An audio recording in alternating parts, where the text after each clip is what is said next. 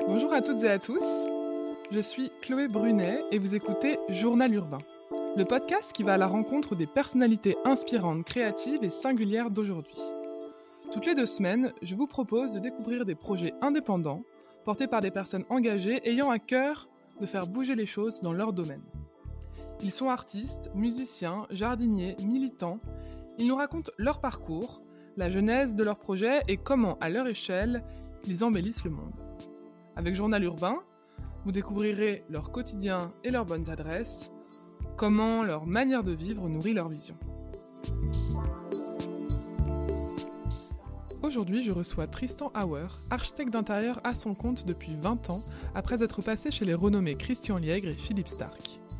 Il aime se définir comme interior designer, son métier étant de se mettre au service de ses clients pour modeler et embellir leurs intérieurs, qu'il s'agisse d'hôtels, de restaurants, de résidences privées, de boutiques de luxe, de mobilier et même d'intérieurs de voitures. Car il y a bien un domaine dans lequel Tristan excelle, c'est l'éclectisme. Chaque projet est l'occasion de se réinventer, de partir d'une page blanche, sans idée préconçue, comme un nouveau terrain de jeu dans lequel il laisse son imagination et son talent œuvrer, et ainsi sortir de sa zone de confort. Dans cet épisode, Tristan nous parle de ses premiers projets en tant qu'architecte indépendant, de son amour pour le sur-mesure et l'artisanat d'art qui accompagne chacune de ses réalisations, de ses derniers projets hôteliers à la rénovation de sa maison en Normandie. Bonjour Tristan. Bonjour. Euh, merci beaucoup d'avoir accepté mon invitation. Je suis ravie de te recevoir pour ce nouvel épisode de Journal Urbain. Aujourd'hui, on va parler d'architecture d'intérieur, de design et revenir sur ton parcours et tes différentes réalisations. Euh, mais pour commencer, est-ce que tu pourrais te présenter en quelques mots? Comment tu te définis? Ouf, euh, je m'appelle Tristan R, je suis né à Metz, j'ai 50 ans, j'aime bien 50 parce que c'est assez symétrique, c'est entre 0 et 100. Euh, et j'aime bien la symétrie parce qu'on est le podcast 11 qui est juste deux parallèles l'une à l'autre, l'une à côté de l'autre. Et je suis architecte d'intérieur depuis pas mal d'années, peut-être 25-26 ans maintenant. Comment je me définis? Eh ben, Je n'ai jamais trouvé une définition ni à ce que je suis, ni au nom. Architecte d'intérieur, c'est presque un terme usurpé, ça va faire râler pas mal de personnes. Mais mm. Je suis ni architecte, ni intérieur.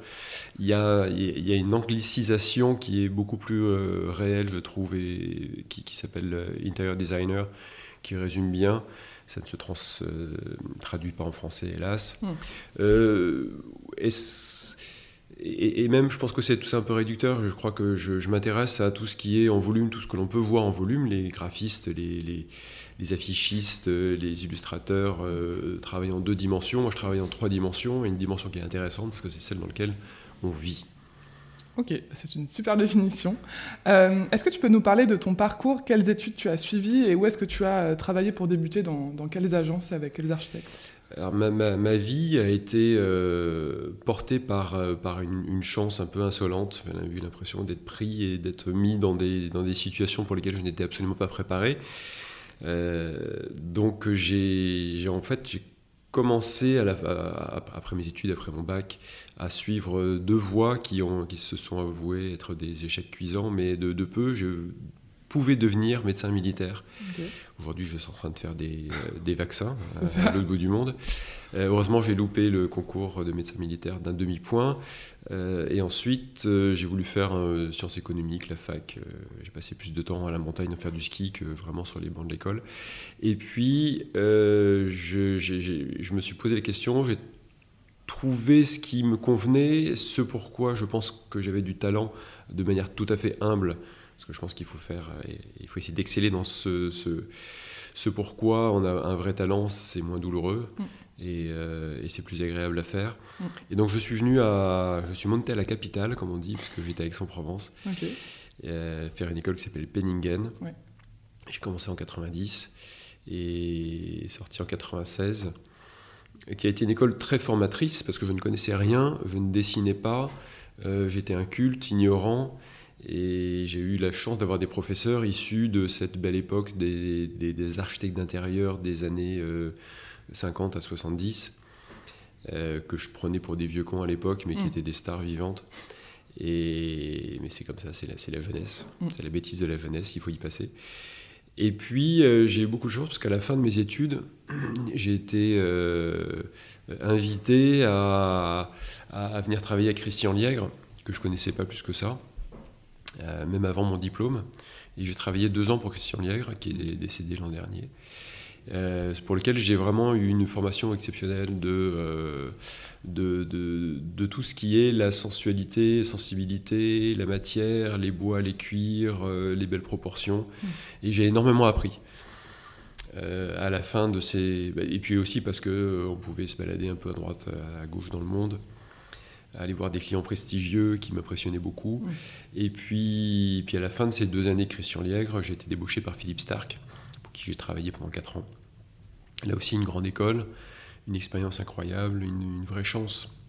Et, et, à la fin de cette période-là, euh, bah voilà, la vie a fait que j'ai dû me mettre à mon compte parce qu'il m'a viré tout simplement. Et, je, le remercie. Euh, une vraie chance pour moi, comme quoi. Et, je me suis mis à mon compte avec un, deux, trois projets, et puis, et puis c'est parti comme ça. Et donc tu étais tout seul au début euh, quand Et j'étais tout seul, plus que seul, oui, oui. J'étais euh, esselé même, on peut dire. et juste pour revenir sur euh, ton changement de parcours d'études, qu'est-ce qui a fait que tu passes côté architecte d'intérieur Côté obscur de... Qu'est-ce qui a fait que tu ailles à Penningen alors que tu avais vraiment des idées alors, en fait, je n'avais pas dit du, tout d'idée. J'étais parti dans des voies qui étaient forcément pas, pas les miennes, euh, une espèce de, de, errance. Euh, bah, Qu'est-ce qui a fait? C'est que j'ai des parents exceptionnels qui, euh, l'un, m'ont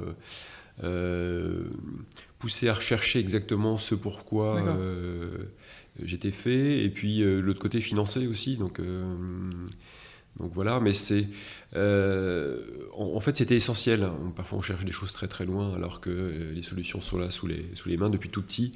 Euh, je rêve les endroits dans lesquels je vis, je range, j'ordonne, je, je repeins, et parfois même avec des, des, des vraies expériences fortes. Je me souviens quand j'avais 17 ans, j'ai peint ma chambre en noir. D'accord. Euh, les murs, le plafond, tout ça, tout ça c'était très difficile à vivre, mais, mais je voulais le faire. Ok. Donc, euh, ouais, c'était, un, c'était une passion tellement évidente que tu avais fini par oublier que ça pouvait aussi devenir ton métier, c'est ça? Et je ne savais pas que ça pouvait devenir un métier. D'accord. Rappelons-nous, dans les années 90, euh, architecte d'intérieur, c'était ringard, personne ne l'était, enfin, c'est, ça, parlait à personne. on n'a pas la starisation aujourd'hui. On a aujourd'hui. Si tu viens me voir là, euh, c'est parce que mon métier est devenu un petit peu sexy, mais euh, il y a 30 ans, 40 ans, euh, je ne sais même pas si ça, existait vraiment, mais pas. Il n'y avait pas autant de magazines de déco et les, gens ne saisissaient pas l'importance. Oui, donc ça ne pouvait pas forcément se, transformer en, voie professionnelle pour toi à l'époque quand tu sortais du lycée. Exactement.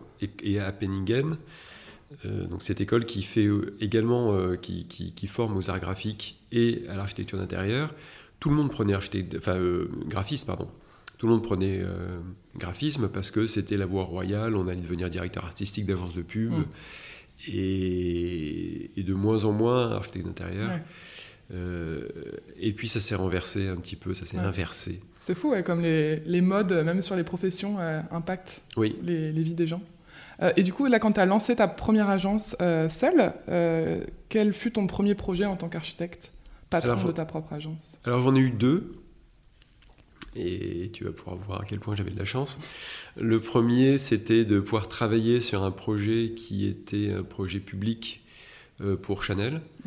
Euh, refaire les showrooms haute couture euh, de la rue Cambon. sous la direction de Karl Lagerfeld, bien sûr. Donc comme premier, comme premier projet, c'est pas mal. C'est plutôt bien. C'était assez incroyable déjà de pouvoir côtoyer ce monsieur. Et l'autre, c'était euh, de faire un appartement privé sur l'île Saint-Louis pour mhm. aussi un grand euh, euh, mania de la, du luxe. Et, et, là aussi, tout petit appartement, mais qui m'a passionné, que j'ai ciselé un petit peu comme une vraie boîte à bijoux.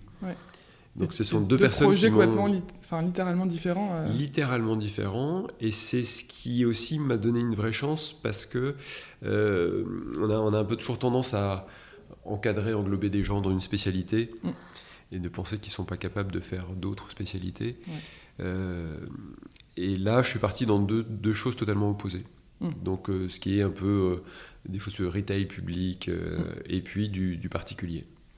Oui, on en parlera de ta non-spécialisation. Euh, je lisais pas mal d'interviews à ton sujet où tu veux pas justement euh, rentrer dans une case et c'est tout à ton honneur euh, de vouloir faire plein de projets divers bah, C'est beaucoup plus drôle, hein, bah surtout. Oui, c'est sûr, on s'ennuie moins. oui. euh, et est-ce qu'il y a un projet en particulier sur les premières années en tant qu'indépendant qui t'a fait connaître et qui t'a mis sur le devant de la scène et qui ou a permis de faire démarrer ta carrière internationale? Parce que tu maintenant tu agis sur pas uniquement la France mais sur le le globe entier Alors un projet, euh, plusieurs projets certainement. Euh, j'avais travaillé également sur un hôtel à Chypre, euh, qui était le premier boutique hôtel de, Chypre, qui a eu beaucoup de parutions et qui m'a permis de me, faire, de, me faire connaître dans ce, dans ce domaine-là. Puis une rencontre un jour avec un chanteur canadien anglophone qui s'appelle Brian Adams. et qui m'a proposé de faire sa maison sur l'île Moustique. Donc l'île oh. Moustique, c'est une île qui est dans les Caraïbes, au sud des Caraïbes, proche du Venezuela, et qui a la particularité d'être une île euh, privée euh, remplie de gens assez connus. Donc on a des rockstars, on a des, euh, de l'aristocratie, parce qu'il y avait la princesse Margaret qui habitait là, et une petite cinquantaine de maisons, je crois, et les gens les plus connus, puissants au monde. Et je ne connaissais pas du tout cette île, je ne connaissais même pas la tête qu'avait Brian Adams. Heureusement qu'il y avait à l'époque euh, Internet, j'étais allé voir à quoi il ressemblait avant de faire le premier rendez-vous, j'étais mort de trouille. Euh, et ça s'est bien passé parce que quand on s'est vu, c'était à Paris, il a mis, les gens ont l'habitude de collecter en fait des, images glanées dans des magazines à droite à gauche. Et il a posé sur la table des choses qui lui plaisaient, c'était que des choses que j'avais faites, mais il n'était pas au courant. Et donc, euh, voilà, la coïncidence faisait que ça, la, relation, qui est une relation aujourd'hui qui dure depuis 17 ans, et une vraie relation d'amitié, euh, commençait bien. Génial. Et comment, euh, comment est-ce que tous ces projets ils se sont imbriqués C'est du bouche à oreille euh, de tes premiers projets qui ensuite euh, ont abouti à, ces projets futurs Oui, j'ai assez, assez, rapidement euh, compris que la, non-communication était la meilleure des communications, mm. qu'il fallait... C'était très bien d'avoir des publications dans des magazines, des choses comme ça, mais que ça c'est du consommable, donc ça a un impact parce que ça te permet de... De, de, de, poser quelqu'un et de légitimer quelqu'un. C'est un peu comme le, tampon vu à la télé. Mm. Là, c'était vu dans un magazine. Euh, mais que mes meilleurs euh, agents, c'était mes clients. Et donc, et c'est ma nature de, de, faire le meilleur des projets pour eux, sans trop de limites et mm. d'investir à fond. Euh, je ne pense pas considérer de faire ce métier-là comme un business, mais plutôt comme une, une passion. Et d'avoir des de vraies relations avec, avec mes clients, mm. parce que je suis à leur service ce que je fais est censé leur, euh, changer et améliorer leur vie. Donc, euh, euh, satisfaire le client en ayant le maximum d'empathie possible a été un petit peu moi ma recette de réussite. Parce que après, bah, lui notamment a, parlé de moi à d'autres personnes et puis ça a fait vraiment boule de neige. Boule de neige, ouais. Et après c'est parti, tu as plein de demandes et... Oui, c'est monté en fait assez euh, graduellement et doucement, étape par étape. J'ai jamais eu une, une, croissance fulgurante, et tant mieux. Euh, parce que j'étais certainement pas prêt à faire tout et n'importe quoi. Aujourd'hui, j'ai, vraiment, je, je, commence à être un peu âgé, j'ai un peu plus d'expérience. et, puis... je suis vraiment pas tout seul. Ouais. C'est ça qui, qui, change la donne euh, quand tu commences à avoir beaucoup de demandes. Il faut savoir s'entourer de gens aussi talentueux que toi. Exactement, de s'appuyer dessus, de partager les choses euh, et, de grandir petit à petit. Et alors donc maintenant tu as designé de nombreux intérieurs donc pour des hôtels, des résidences privées, des salons d'exposition, des magasins de luxe. Est-ce qu'il y a un type de projet qui, t'attire euh, plus euh, et Si oui, pour quelle raison? bah, celui qui m'attire toujours, c'est celui que j'ai jamais fait, parce qu'il y a on sort de sa zone de confort. Euh, moi qui suis censé apporter le confort aux gens, euh, autant esthétique mm. que, que, tactile et physique, euh, je pense qu'on n'est jamais aussi bien que dans une zone d'inconfort. Pour se pousser, pousser ses limites, réfléchir à des nouvelles choses, des nouvelles solutions. Et alors, qu'est-ce que j'aimerais bien faire? euh, certainement du cinéma à un moment donné, peut-être faire euh, des décors de, films. Je suis retombé sur des, livres que j'avais, euh, dont j'étais passionné dans, quand j'étais pas adolescent mais jeune étudiant, de Alexandre Troner, qui était décorateur de cinéma, qui a travaillé pour Marcel Carnet, pour Jacques Prévert et plein d'autres. Et, et, de revoir ce qu'il a fait, ce qu'il dessinait, sa carrière, ça, me donne vraiment envie. Ça, et puis on m'a contacté récemment pour faire une bouteille de parfum. Pour designer le... le flacon. Le flacon, le, flacon le bouchon, l'identité qui va autour. J'avoue, je n'ai jamais fait ça. Ah, mais comme c'est une tellement belle marque, une belle endormie et quelque chose qui, euh, en plus, qui me parle parce que ma grand-mère portait ce parfum-là, euh, c'est un cadeau. Génial. Euh, et est-ce que, alors, si on revient un peu sur le projet en tant que tel, tu peux revenir un peu sur les étapes de la, de, les étapes d'un projet, que ce soit pour une création ou pour une rénovation d'un lieu. Est-ce que tu peux revenir un peu sur les points communs et les différences qu'il y a entre ces deux types de projets? Et toi, comment tu appréhendes chaque étape de en, commençant par la recherche sur l'histoire du lieu, jusqu'à la recherche de matière et jusqu'au rendu euh, final du projet? Quelles sont un peu les, étapes clés?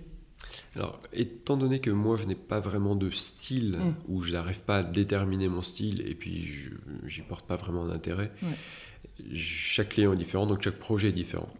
En fonction de euh, si c'est une marque euh, qui est derrière la marque, le lieu, l'incidence, l'éclairage du bâtiment, il est au sud, il est au nord, il est petit, il est grand. Donc il n'y a pas de, réponse universelle à une problématique. Donc la première des choses que je fais, c'est que je regarde et j'écoute. Et j'écoute ce que le client a à me dire, j'écoute ce que le lieu a à me dire. Mm. Est-ce que, les, que les clients, quand il s'agit d'un hôtel, par exemple, sur euh, euh, l'hôtel du Carlton à Cannes, on a interviewé des, des, clients qui viennent là depuis toujours et quel est leur ressenti? Et c'est assez étonnant parce qu'on se rend compte que le, que la, mémoire des gens est justement euh, joue des tours et, assez souple parce mm. que aucune des personnes ne raconte la même chose, mm. aucune des personnes ne, ne, voit ou ne raconte le même détail. Ce qui est intéressant, c'est qu'on se dit à ce moment-là, on ne peut pas apporter là aussi une, une réponse qui soit euh, généralisée, puisque chacun va piocher des choses qui sont euh, très précises. Mm et, pour, euh, qui, va se, se, mettre en résonance par rapport à ces détails-là. Mm. Donc chaque détail compte, parce que ça touchera un client plutôt qu'un autre. Mm. Et donc une fois qu'on a toutes ces, données, le cerveau se met en marche, l'inconscient se met en marche aussi, et puis on se rend compte assez vite que après avoir travaillé des années et des années à, à, faire des plans, à voir des choses, à faire des croquis, il y a une espèce de, spontanéité qui arrive, hmm. qui est presque magique, qui, qui, qui, vient du fond de soi et qui euh, pousse à trouver des choses, à les poser sur un, sur un morceau de papier avec un crayon, parce que j'en suis encore là. Euh, et tout se construit. Tout se construit assez rapidement d'une manière, euh, oui, euh, tu, magique. Tu, vois rapidement le rendu un peu semi-final dès que tu rentres dans un lieu et que tu as un peu... oui, je le vois totalement. tout, tout, se construit, tout se révèle de, de, quelque chose qui est un peu... C'est un peu comme si on mettait une paire de lunettes, on est totalement myope. Et puis on pose ses lunettes et tout à coup tout devient très très clair. Et il suffit juste de le mémoriser, le retranscrire sur du papier. Et c'est là que le vrai boulot travaille. Parce qu'après il faut l'expliquer à des gens qui sont non sachants. Euh, expliquer l'idée, de savoir comment la transmettre. Alors ça se transmet avec euh, bah, des mots, des dessins, mm. des morceaux d'échantillons qu'on a vu tout à l'heure dans ce long couloir où il y a presque 350 mètres d'échantillons, mm. euh, des sensations, des odeurs. Et ça c'est le, qu'est-ce que ça c'est la manière de, se, de, de s'adresser à un client pour que bah, ils comprennent, parce qu'au final, le projet, c'est le sien, c'est lui qui va vivre dedans. Mm, mm. Donc il faut qu'il arrive à se projeter au maximum, mais pas juste sur une 3D. Je déteste, c'est euh, c'est un artifice, ce n'est pas du tout en lien avec les réalités. On ne voit pas comme on voit en regardant une image de, mm, synthétique faite par un ordinateur. C'est pas vrai. Et puis, euh, une fois qu'il est euh, convaincu, conquis, et qu'on s'est engueulé sur deux, trois trucs, et que. Euh, parce qu'on peut tous dire, la première étape, la première étape, c'est l'étape où, où on, sort tout et on peut.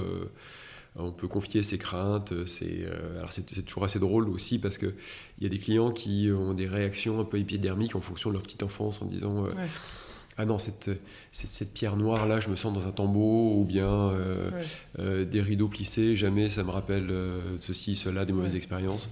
Donc ça aussi, c'est à prendre en compte, l'irrationnel. Et une fois que tout ça est à peu près cadré, bah, il faut expliquer le projet à ceux qui vont le réaliser, Mhm. c'est-à-dire des entreprises. Donc là arrive l'étape des plans, Mhm. euh, des croquis, des détails, des images de référence, etc. que l'on va faire. Ça, ça prend beaucoup plus de temps. Mhm. En fait, le plus rapide, c'est la création. Ouais. Oui, parce que aussi tu es rapide et que tu as un peu ce don pour euh, voir immédiatement le, le rendu final, parce que ça pourrait être une étape longue. Mais j'espère que tous mes confrères l'ont, parce que sinon, Ouais. euh, c'est douloureux tout ça. Ah, je sais pas, j'irai leur demander. Euh, mais c'est assez génial de rentrer dans une pièce euh, qui doit être rénovée ou créée et puis de tout de suite se dire ok je vais mettre telle matière, telle couleur, telle atmosphère. Oui, oui, oui, oui, ça me.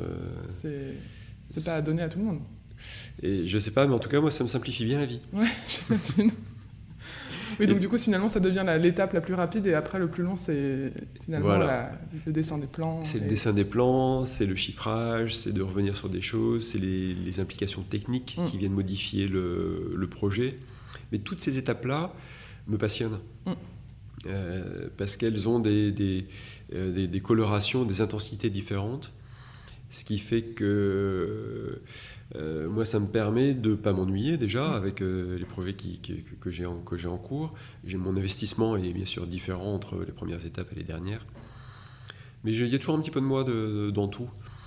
Euh, Parce que j'aime encore une fois toutes ces étapes. Et puis il y a la construction. Là aussi, on, on- on parle avec des gens qui, ont, qui sont artisans, qui vont réaliser ce projet, qui, eux, ont une connaissance que je n'ai pas. Et, euh, et là aussi, encore un petit peu de magie parce que tout ça se construit autour de soi. Mm, mm. Donc la première fois que j'ai fait un, un premier projet, j'ai une boule au ventre en me disant euh, aïe, qu'est-ce que ça va donner? Et puis au fur et à mesure, euh, je suis plus trop surpris par ce qui se construit parce que, euh, parce que euh, mon œil est devenu juste. Mm. Et tu interviens à toutes les étapes, comme tu disais, de, Ah oui. des projets et pour tous les projets de l'agence? Et pour tous les projets de l'agence. ouais. Ok. J'imagine que, évidemment, tu ne suis pas à 100% chaque projet, sinon. euh, Oui, sinon je n'aurais pas assez de, de 24 heures par jour. Voilà, mais du coup, tu, tu interviens, tu, tu donnes un conseil par-ci par-là euh, pour oui, chaque et puis projet. euh, j'accompagne mes clients, j'accompagne le projet qui, euh, qui a des périodes. Le, le, les- la progression d'un projet peut être tumultueuse. Mm. Il, y a des, il y a des périodes clés où il y a du stress, où il y a de l'angoisse, où Ouais. il y a euh, l'incertitude. Bah, il faut que je sois là évidemment. pour euh, rassurer, redonner le cap, autant aux clients qu'aux constructeurs, qu'à mes équipes. Euh, ou bien le projet commence à, à glisser un petit peu vers quelque chose qui n'était pas ce qui était imaginé au départ, hop, il faut le remettre sur les rails. Mm. Parce que rappelle-moi, vous êtes combien là dans l'agence euh On est euh, 22 D'accord. Ok. Et donc j'imagine que vous, vous travaillez en moyenne sur euh, combien de. Ah, Il y a à peu près euh, deux ou trois projets trois par, projets euh, collaborateur. Donc, euh, D'accord, par collaborateur. Ok. ouais, Ah oui, donc ça fait un, un beau volume. Oui, alors euh, après, il y a des, euh, des projets qui commencent, qui s'arrêtent, Oui, il y a des étapes différentes. Et, euh, ce qui permet aussi de, co- de, de, de conserver pour les collaborateurs euh, une fraîcheur. Ils Mm. passent d'un projet à l'autre, ils ne s'ennuient Ouais. pas euh, Ouais, ils se renouvellent. en- engoncés dans, dans, un, dans un projet trop long. Ouais. Ouais, c'est le, c'est ce qui est chouette dans, dans les métiers artistiques, c'est aussi de, de redémarrer à chaque fois de zéro, euh, trouver une nouvelle idée et, et créer tout un projet, justement sans forcément regarder en arrière et se dire ok, je vais copier-coller ce que j'ai fait avant parce que je suis bon là-dedans. Oui. Et là, quand tu parlais de satisfaire le client, est-ce que ça t'est déjà arrivé euh, dans certains projets euh, de présenter euh, la vision que tu avais eue justement en mettant tes lunettes et, que ça plaise pas du tout au client et, là, patatras, il faut tout recommencer. Alors, si ça ne plaît pas, c'est que je me suis trompé. C'est que euh, de ce que j'avais compris d'eux, euh, j'étais pas, euh, j'étais pas dedans, j'étais pas en train de me dire, voilà, c'est, c'était un problème d'analyse. D'accord. T'as pas entendu leurs besoins ou leurs. Oui, je sais, j'ai pas ça. attendu, j'étais, j'étais obtus, j'ai pensé à autre chose. donc ça n'arrive que très peu parce Ouais. que parce que déjà je peux pas me le permettre par rapport à eux, par rapport à moi. Mm. Et donc il faut que je sois très très attentif à tout cela. Ou bien, une autre des, euh, des, des- conclusions que je peux tirer de ça, c'est qu'on n'est pas fait l'un pour l'autre aussi. C'est-à-dire que moi, ce que je peux, je peux pas leur apporter grand-chose, euh, vice-versa, parce qu'il ne faut pas oublier que des projets, c'est des longues années à vivre avec, euh, avec des gens qu'à la base on ne connaît Mm. pas. Donc c'est une relation à construire. Si je trouve qu'elle n'est pas enrichissante et pour l'un et pour l'autre, je préfère euh, ne pas faire. Oui. Donc c'était déjà arrivé de, de Oui. proposer une esquisse et finalement de, de conclure que la collaboration n'aurait pas lieu. Oui, ou même avant d'anticiper ça, de voir qu'on n'est pas sur les mêmes attentes, euh, sur la même euh, longueur d'onde. Et à ce moment-là, euh, personne ne perd de temps. À, ce projet-là, mm. c'est important. Il y a vraiment une, résonance, il y a vraiment une, des vibrations entre les gens et, et, de travailler pour quelque chose qui est aussi intime. Mm. il ne faut pas se tromper, c'est une grosse responsabilité. Pour eux, c'est un gros investissement. Mm. Et à la fin, au final, le, le, résultat, l'impact du résultat ou du non-résultat sur leur vie euh, sera euh, déterminant. Mm. Donc je ne peux pas me permettre ça. Mm. Et quand tu parlais là de, du dessin, du fait que toi tu dessinais tous les projets euh, que, que, tu démarres, est-ce que tu dessines tout le temps ou est-ce que c'est uniquement pour le travail? Est-ce que tu dessines aussi pour le plaisir, mais pas forcément des bâtiments ou des volumes ou... Alors ça c'est mon fantasme. j'ai commencé comme ça, j'ai commencé avec des cours de dessin, de dessin de nu, de dessin d'observation, ce genre de choses. Euh, j'ai euh, dans ma maison de campagne un endroit qui s'appelle un atelier. Euh, j'ai jamais mis, les pieds parce que, parce que ma vie ne s'arrête jamais et que en fait je suis en train de dessiner euh, tout le temps pour mes projets parce que c'est certainement l'urgence, l'actualité mm. et que sans cela, je ne sais pas si je serais aussi investi euh, me dire allez je vais me mettre euh, face à un arbre avec euh, une jolie peinture, des pinceaux, j'en ai pas la nécessité donc donc je dessine tout le temps. En effet, c'est Matisse qui disait pas un jour sans un trait. Moi, je le fais pour mes projets parce que ça m'amuse et que si dimanche après la sieste, je suis en train de, regarder quelque chose, je pense à un de mes projets et j'ai une idée, bah, je sors mon carnet et puis je dessine et puis, et puis voilà. Et, même le soir, même, ça s'arrête jamais. Ouais, ton, ton, métier fait aussi partie intégrante de, de ta vie personnelle, même si euh, évidemment euh, j'imagine que tu coupes, euh, mais si tu as une idée en effet pour un projet et que c'est pas les heures de travail, on va dire classiques, ça ah t'empêche bah, pas de. Demande à ma femme et à mes enfants, je crois pas que le terme de couper c'est quelque chose qui, qui me soit arrivé, mais, mais, non parce que c'est pas un travail. Ouais. C'est. Je ne considère pas du tout comme. Il faut être en alerte en, en, permanence. En alerte pourquoi Pour exercer son œil, pour pour euh, euh, laisser remonter des idées qui sont enfuies au fond de soi et quand ça arrive, parce qu'il y a un clash, il y a euh, et puis certainement qu'on parlera de l'inspiration, mais c'est c'est ça de ce genre de désorganisation de la pensée, la, pensée créative arrive à chaque instant. Et donc on sème, on sème des choses, et puis tout à coup, ça pousse et, et on moissonne euh, absolument tout le temps, 24 heures sur 24. Il faut être là au moment où l'idée germe et pas attendre euh, voilà, on que ce pas, soit le, moment, le lundi matin 8 heures. Euh, non, ça peut pas, ça, ça, marche pas comme ça. et, puis, et puis déjà le matin à 8 heures, je fais des podcasts, donc je ne vais pas tout faire non plus. Non, mais il y, a vraiment ce, cette disposition. La chance que l'on a en 2020 et 2021, c'est qu'on a tous appris que le travail pouvait s'organiser de manière différente, que c'est pas parce qu'on est là au bureau avec son patron 8, 9, 10 heures par jour, qu'on fait mieux son travail, qu'on peut avoir confiance. Et ça a été mon cas en 2020, pendant le confinement, où on était tous en stress. Et bah, chacun travaillé de chez lui.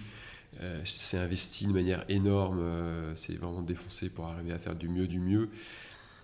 Et, c'était, c'était, c'était un beau résultat. Donc il ne faut pas que ça, ça continue, bien sûr, ad, ad, vitam. Le lien social, se revoir, partager quelque chose, faire une blague, voir des échantillons et, mm. et, manger une grosse brioche, c'est super important. Mm.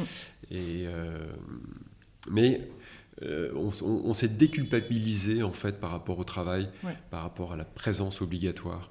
Clairement. Et toi, est-ce que justement en tant que patron, euh, tu avais un peu des a priori sur euh, travailler à distance, ne pas être euh, physiquement ensemble tous les jours avant la crise sanitaire Et puis est-ce que maintenant ça a changé ou... Bah, un patron, on n'a que des a priori, n'a que des craintes. Donc bah, il tente des choses, il laisse la, chance au produit ou à la solution. Et puis après, il, un bon patron refait une analyse plus tard en, se disant oui, ça marche, non, ça marche pas, on va corriger un petit peu ceci et cela. Mais ça, c'est une espèce de correction de trajectoire en permanente. De s'adapter euh, en fonction de ce qui se passe. S'adapter en fonction de ce qui se passe, en fonction de, des aléas, des vies euh, mmh. des, et des caractéristiques de chacun. Ici, sur 22 personnes, euh, il n'y a pas deux personnes qui se ressemblent. Mmh. Et, j'imaginerais même que dans la vraie vie, ces personnes ne se seraient jamais parlé. alors qu'on a un groupe hyper homogène, enfin hétérogène mais soudé, avec des caractéristiques différentes et, des, et surtout des caractéristiques complémentaires. Génial. et alors du coup, tu m'as un peu devancé sur les inspirations, mais est-ce que toi, il y a des soit des artistes, des artisans ou des mouvements artistiques qui t'inspirent euh, dans tes projets? Est-ce qu'on peut retrouver euh, une patte euh, ou, ou, pas du tout mais Peut-être, mais je n'ai jamais su l'expliquer. Après, je, suis je me méfie beaucoup de mon goût. Donc, je suis tout le temps en train d'essayer d'aller, tel un archéologue, un peu ressortir des choses enfouies à droite à gauche. Euh, qui étaient considérés comme du mauvais goût et peut-être leur sortir, leur rafraîchir, leur penser différemment. Euh, je, suis en, perpétuel déséquilibre et euh, envie de tester des choses et de regarder d'autres choses. Je m'ennuie terriblement avec ce que, ce que j'ai aimé ou ce que j'ai pu dessiner. Et ce que j'oublie instantanément d'ailleurs, ça m'intéresse pas beaucoup. Ouais. Et comment est-ce qu'on fait Parce que tu fais beaucoup d'hôtels par exemple. as pour n'en citer que quelques-uns, donc tu as fait le Steiner dans le Marais euh, à Paris, qui était donc une création d'hôtel. Tu as également fait partie de l'équipe de, de rénovation du Crillon. Mhm. Comment est-ce qu'on euh, on passe d'un projet d'hôtel à un autre sans, euh, sans refaire un peu la même chose que ce qu'on a fait juste avant? Parce que bah, ça a fonctionné, le, la combinaison elle était efficace. comment est-ce qu'on repart de zéro en se disant non, je, je ne ferai pas la même chose et je dois me réinventer C'est pas évident parce que d'imaginer faire la décoration du crayon au Ciner n'a aucun intérêt. Évidemment, euh, oui, n'a aucun impact. Et euh, le Ciner, encore une fois, c'était un sublime projet dans un bâtiment qui n'avait aucune âme, aucune histoire, et qu'il a fallu totalement créer ex nihilo. Et d'avoir la chance de faire ça, c'est exceptionnel. Donc euh, les chances, on les prend. Mmh.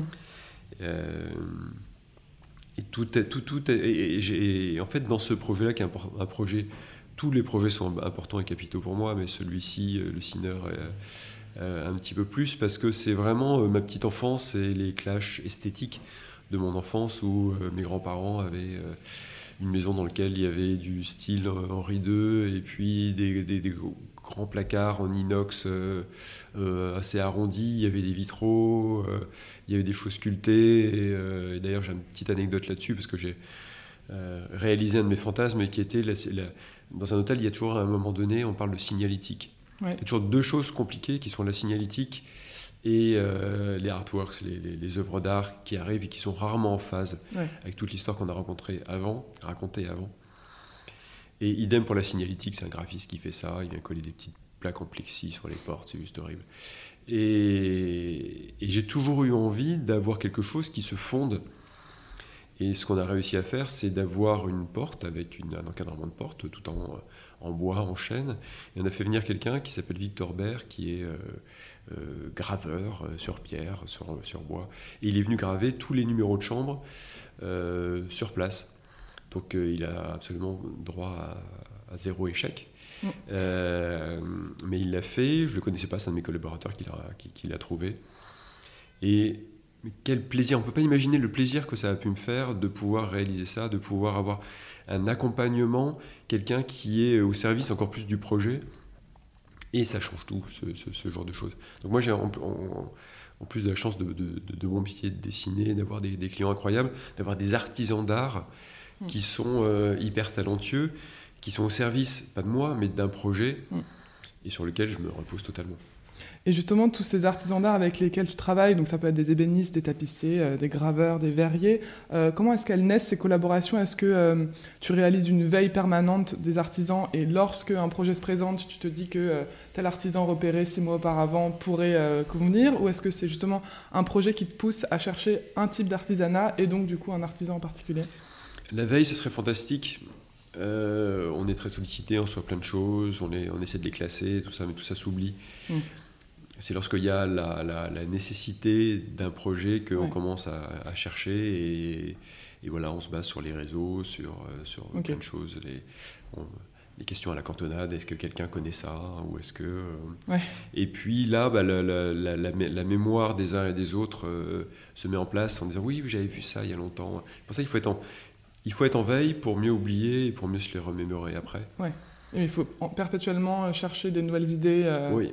J'imagine que tes collaborateurs, tu les incites aussi beaucoup à, à, chercher sur Internet, dans les livres, des nouvelles idées pour des nouveaux projets pas forcément immédiats, mais dans... En fait, ce sont des anciennes idées pour des nouveaux projets. Ouais.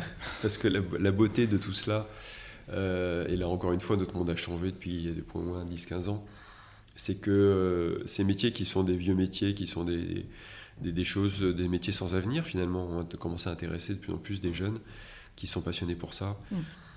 Moi, j'ai, dans mon expérience, j'ai visité des, ateliers de, construction de vitraux, euh, notamment à Reims qui s'appelle Simon Marc, mm-hmm. où il n'y avait que des jeunes qui étaient là en train de faire euh, mm. de, mettre au point des couleurs pour des, pour des vitraux. Enfin, c'est, magnifique. Euh, c'est magnifique, mais c'est euh, où, en est le vitrail aujourd'hui? Où est-ce que quel est son avenir? Quel est Et pourtant, ça intéresse des jeunes et, ça, il faut vraiment les, les supporter. Mon métier, c'est aussi ça.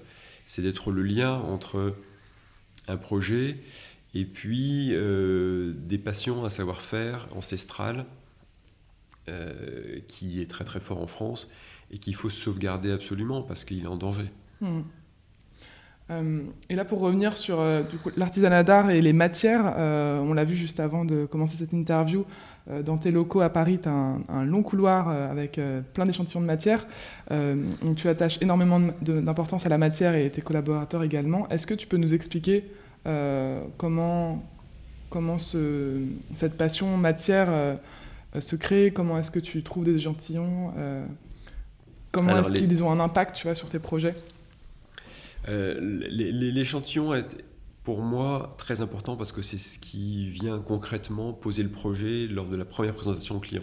C'est des choses qu'ils peuvent euh, comprendre parce que c'est tactile, mhm. on les regarde, on les sent, on, les, on les, voit avec l'impact de la lumière dessus. Euh, c'est de la sensualité. réellement. Donc, bah, j'ai les échantillons de mes premiers projets, de mes derniers projets, de ceux entre deux, de ceux que on a testés, qu'on n'a jamais fait, que l'on reprendra certainement un jour. Il euh, n'y a, pas de mauvaise bonne recette, de bon et de. Il y a ceux qui sont appropriés, ceux qui ne le sont pas. Et encore une fois, euh, ce qu'on n'a pas aimé un jour, on se met à l'aimer le lendemain. Donc euh, méfions-nous un petit peu de nos goûts et, de, et, des, et des tendances, en fait. Un mot que tu n'aimes pas trop, je crois. Un mot que j'aime pas du tout. tu peux nous expliquer bah, Oui, parce que généralement, les tendances sont faites par des gens qui ne sont pas du métier ça, ça, a été vrai pendant longtemps, avant, avant, encore une fois, euh, Pinterest, Instagram, où les tendances se font tout seuls.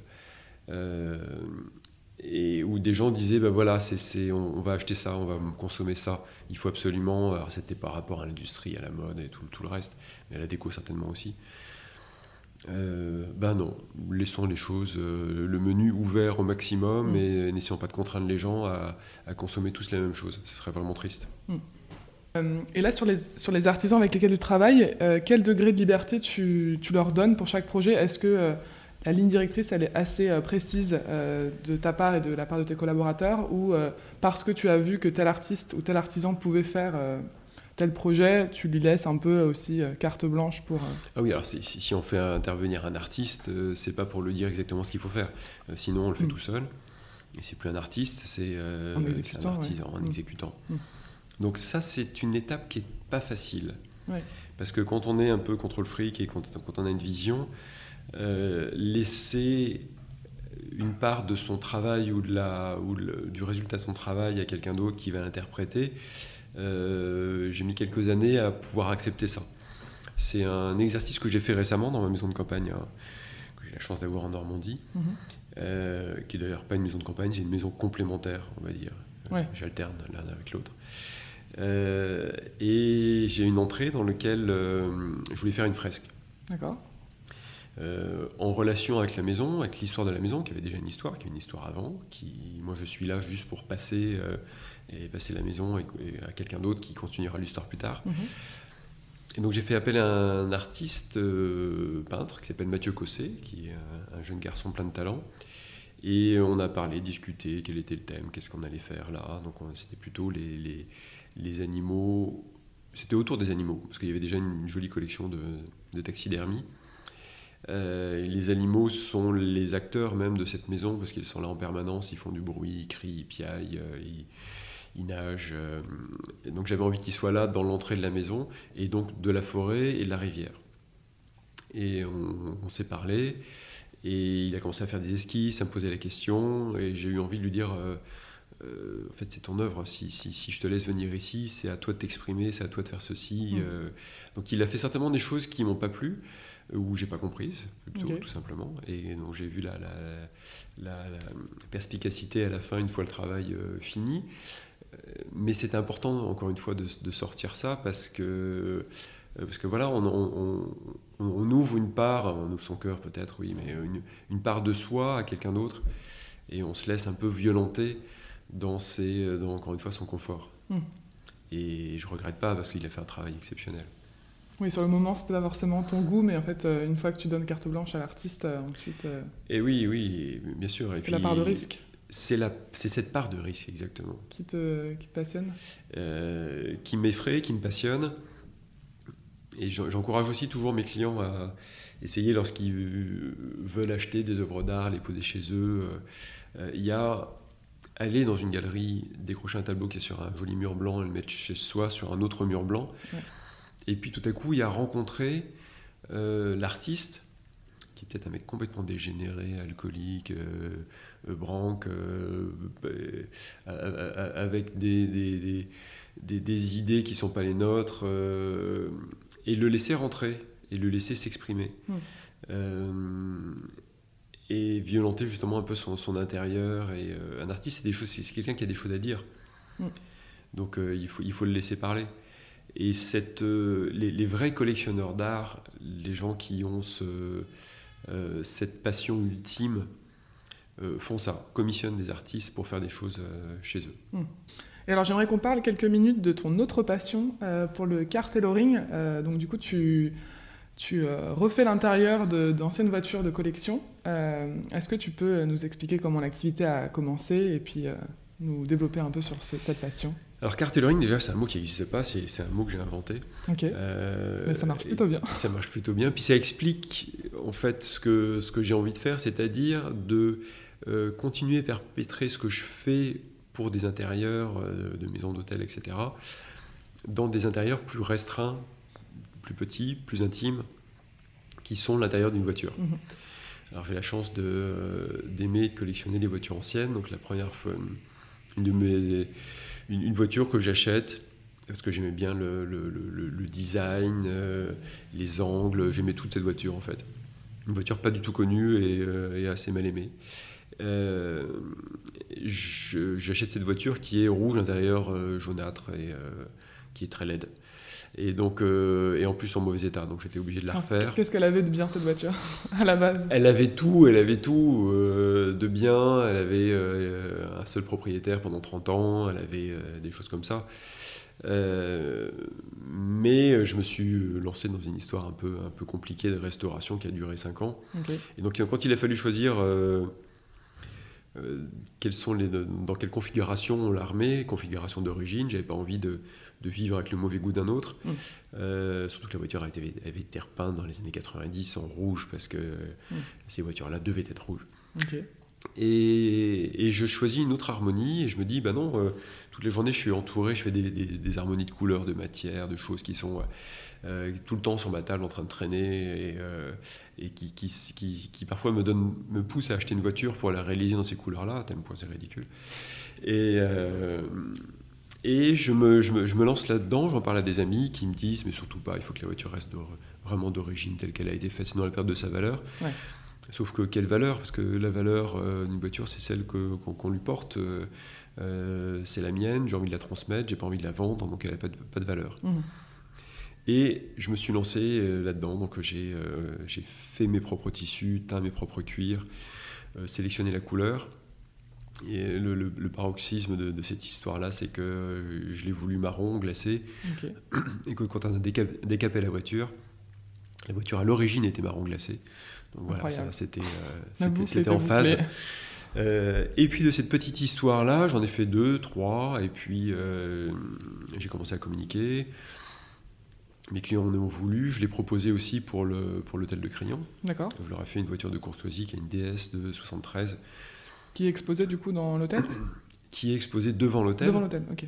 Qui sert de voiture pour emmener les clients et vivre la vie dans Paris euh, mais avec la, les, senteurs et le confort époque, de, du crayon surtout. Oui, Edwin Cree, oui. et cette voiture a beaucoup plu, est devenue la mascotte de ce, de ce projet-là. Et ce qui est intéressant à voir, c'est que l'idée la moins chère qui était cette voiture est devenue celle qui a fait parler le plus de l'hôtel. Encore une fois, c'est paradoxal. Et Citroën est venu me voir pour fêter les, 50 ans, les 100 ans de Citroën. Donc, m'a commandé une voiture, une CX. Et l'année suivante, euh, c'était une GS pour les 50 ans de la GS. Et, euh, et, puis ça a commencé à, partir comme une, traînée de poudre. On en est à 13 ou 14. Ah on a fait des avions, on a fait des bateaux, on a fait euh, donc, des objets, des sacs, des parapluies, des porte-clés, des, plein de choses. Donc c'est un secteur totalement séparé de mon activité avec une équipe séparée. D'accord.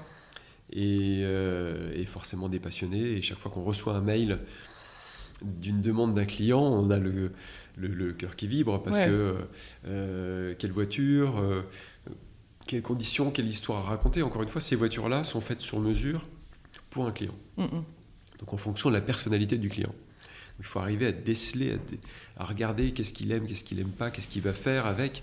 Parce que là aussi, c'est pas c'est pas un objet inerte, une voiture, ça roule. Donc c'est du mouvement. Donc c'est de l'envie, c'est des rencontres, euh, c'est un peu des galères, mais c'est surtout des souvenirs. Hmm. Donc ces machines sont des, des, machines à construire des souvenirs. Ouais. Et j'imagine que là, enfin, de devoir faire justement du sur-mesure pour chaque voiture qu'on t'apporte, euh, il faut presque faire un entretien euh, sociologique avec le propriétaire pour savoir qu'est-ce qu'il a au fond de lui et pour savoir quels sont ses, ses goûts, ses Exactement, c'est ça, c'est ce qui se passe. Il, nous, il se livre totalement à nous euh, et, on lui fait cette réalisation en s'oubliant nous-mêmes. Génial. Et du coup, ça peut être des, clients privés comme des, des, entreprises ou euh, des hôtels. Ça, peu importe. peu importe, ouais. Mais ce sont des gens qui partagent la même vision de, euh, de cette idée du luxe qui est de faire du sur-mesure, donc de faire des choses pour soi, de prendre le risque de construire sa propre personnalité, mm. euh, de s'exprimer, de ne pas avoir peur du regard des autres et de ne pas être suiveur, mais euh, allez, on va employer un mot qui est important, je dis influenceur. J'ai un peu l'impression que ce, ce, sur-mesure, c'est euh, un peu aussi ta ligne directrice sur tous tes projets, justement de à chaque fois, à chaque nouveau projet, partir d'une page blanche, euh, discuter avec le client, discuter avec le collectionneur de telle voiture et, euh, oublier justement presque tes goûts et euh, se mettre au service des souhaits de ton client. Du...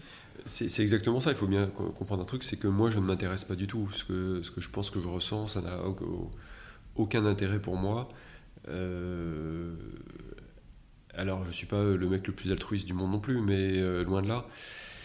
Euh, mais je trouve ça passionnant de, de, pouvoir à un moment donné, euh, peut-être en vivant la vie des autres, en m'immisçant dans, dans, ce, dans ce qu'ils sont, en euh, changeant de personnalité, tel un acteur, je ne sais pas.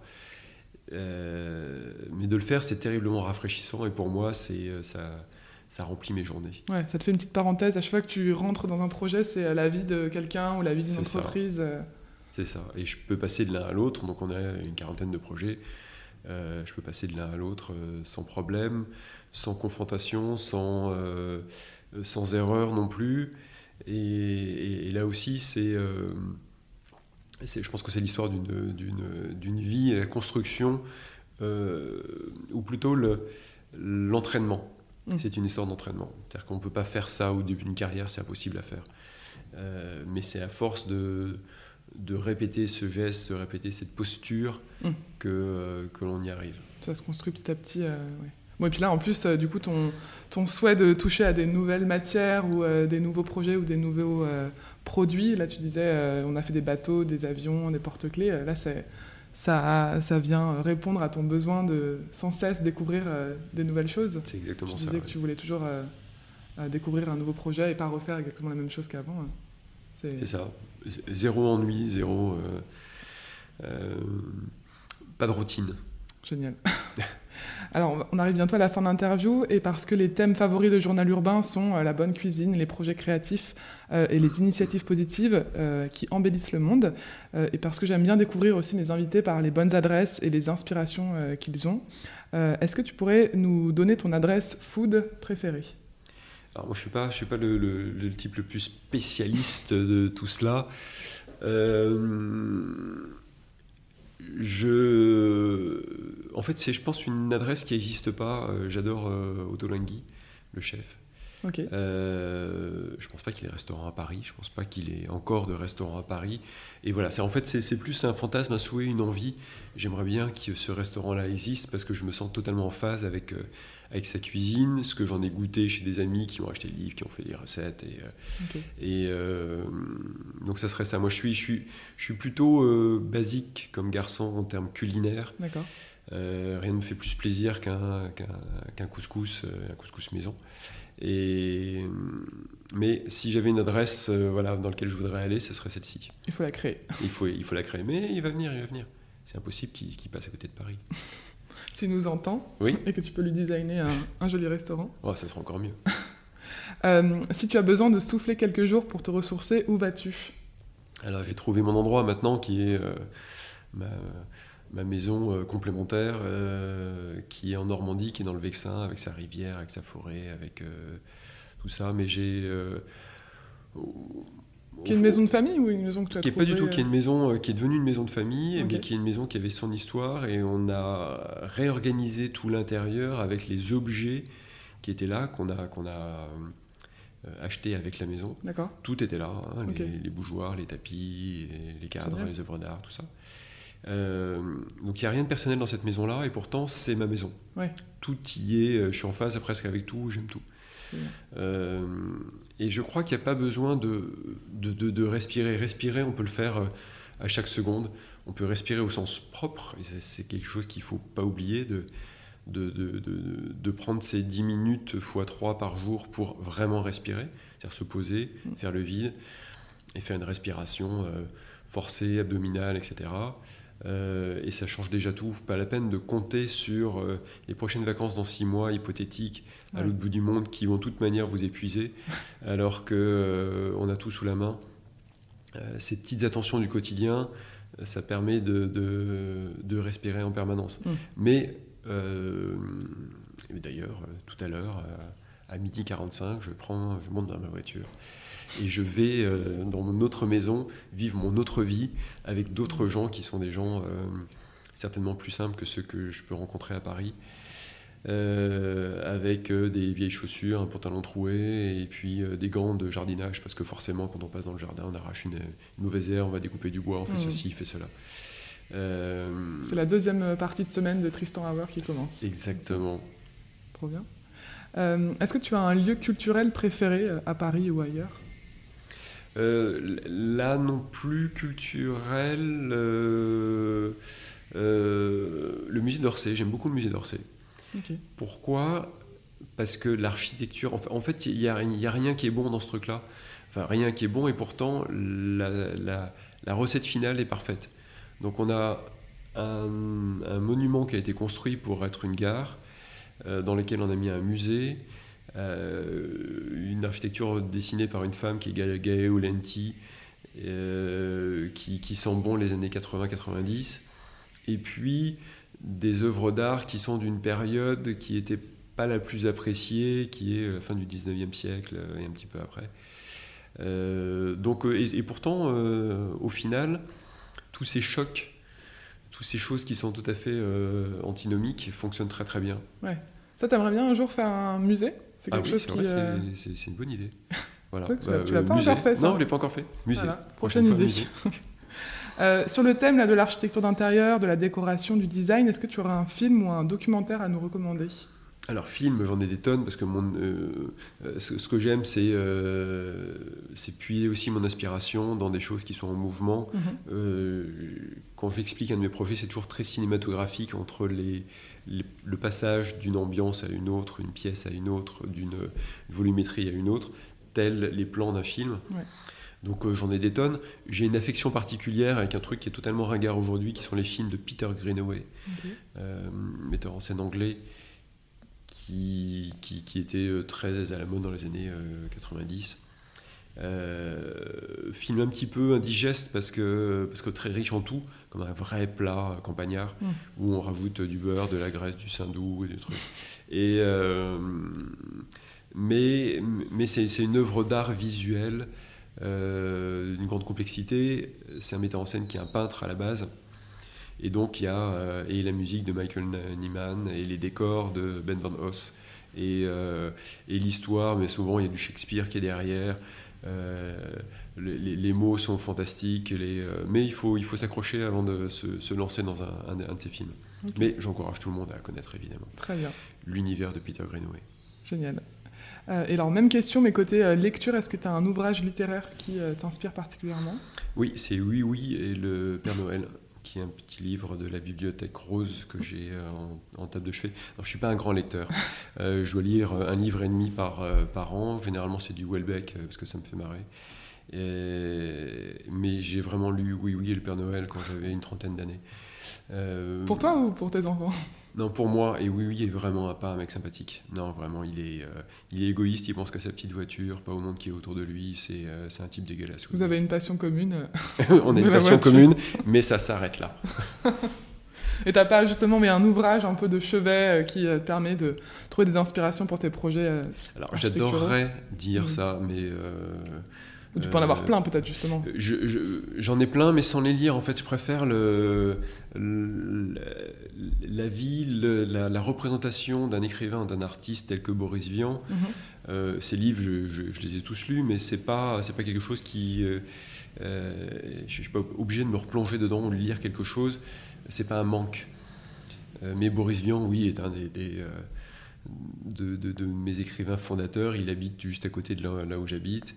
Euh, un de mes fils s'appelle Colin, comme, euh, comme dans l'écume des jours. Et je m'appelle Chloé, donc la boucle est bouclée. Exactement.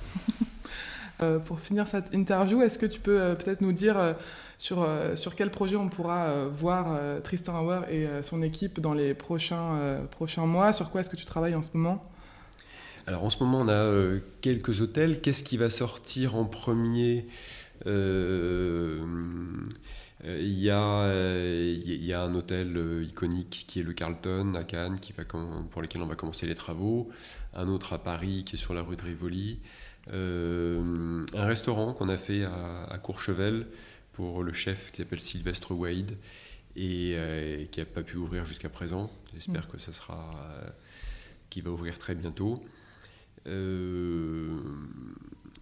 Et, puis, et puis, plein d'autres choses qui sont encore dans les cartons et qui, qui, nécessitent de sortir et qui sont euh, euh, et des maisons privées. Hélas qu'on peut pas forcément voir etc donc euh, mon, métier et, ce que l'on voit de mon métier c'est trois fois rien par rapport à ce que je fais et par rapport à ce que je ne peux pas montrer et ce qui est totalement logique parce que les c'est l'intérieur c'est des intérieurs privés ça regarde que les gens. Mm. Euh, c'est justement ce que je fais difficile et difficilement montrable parce que euh, c'est trop intime. Mm.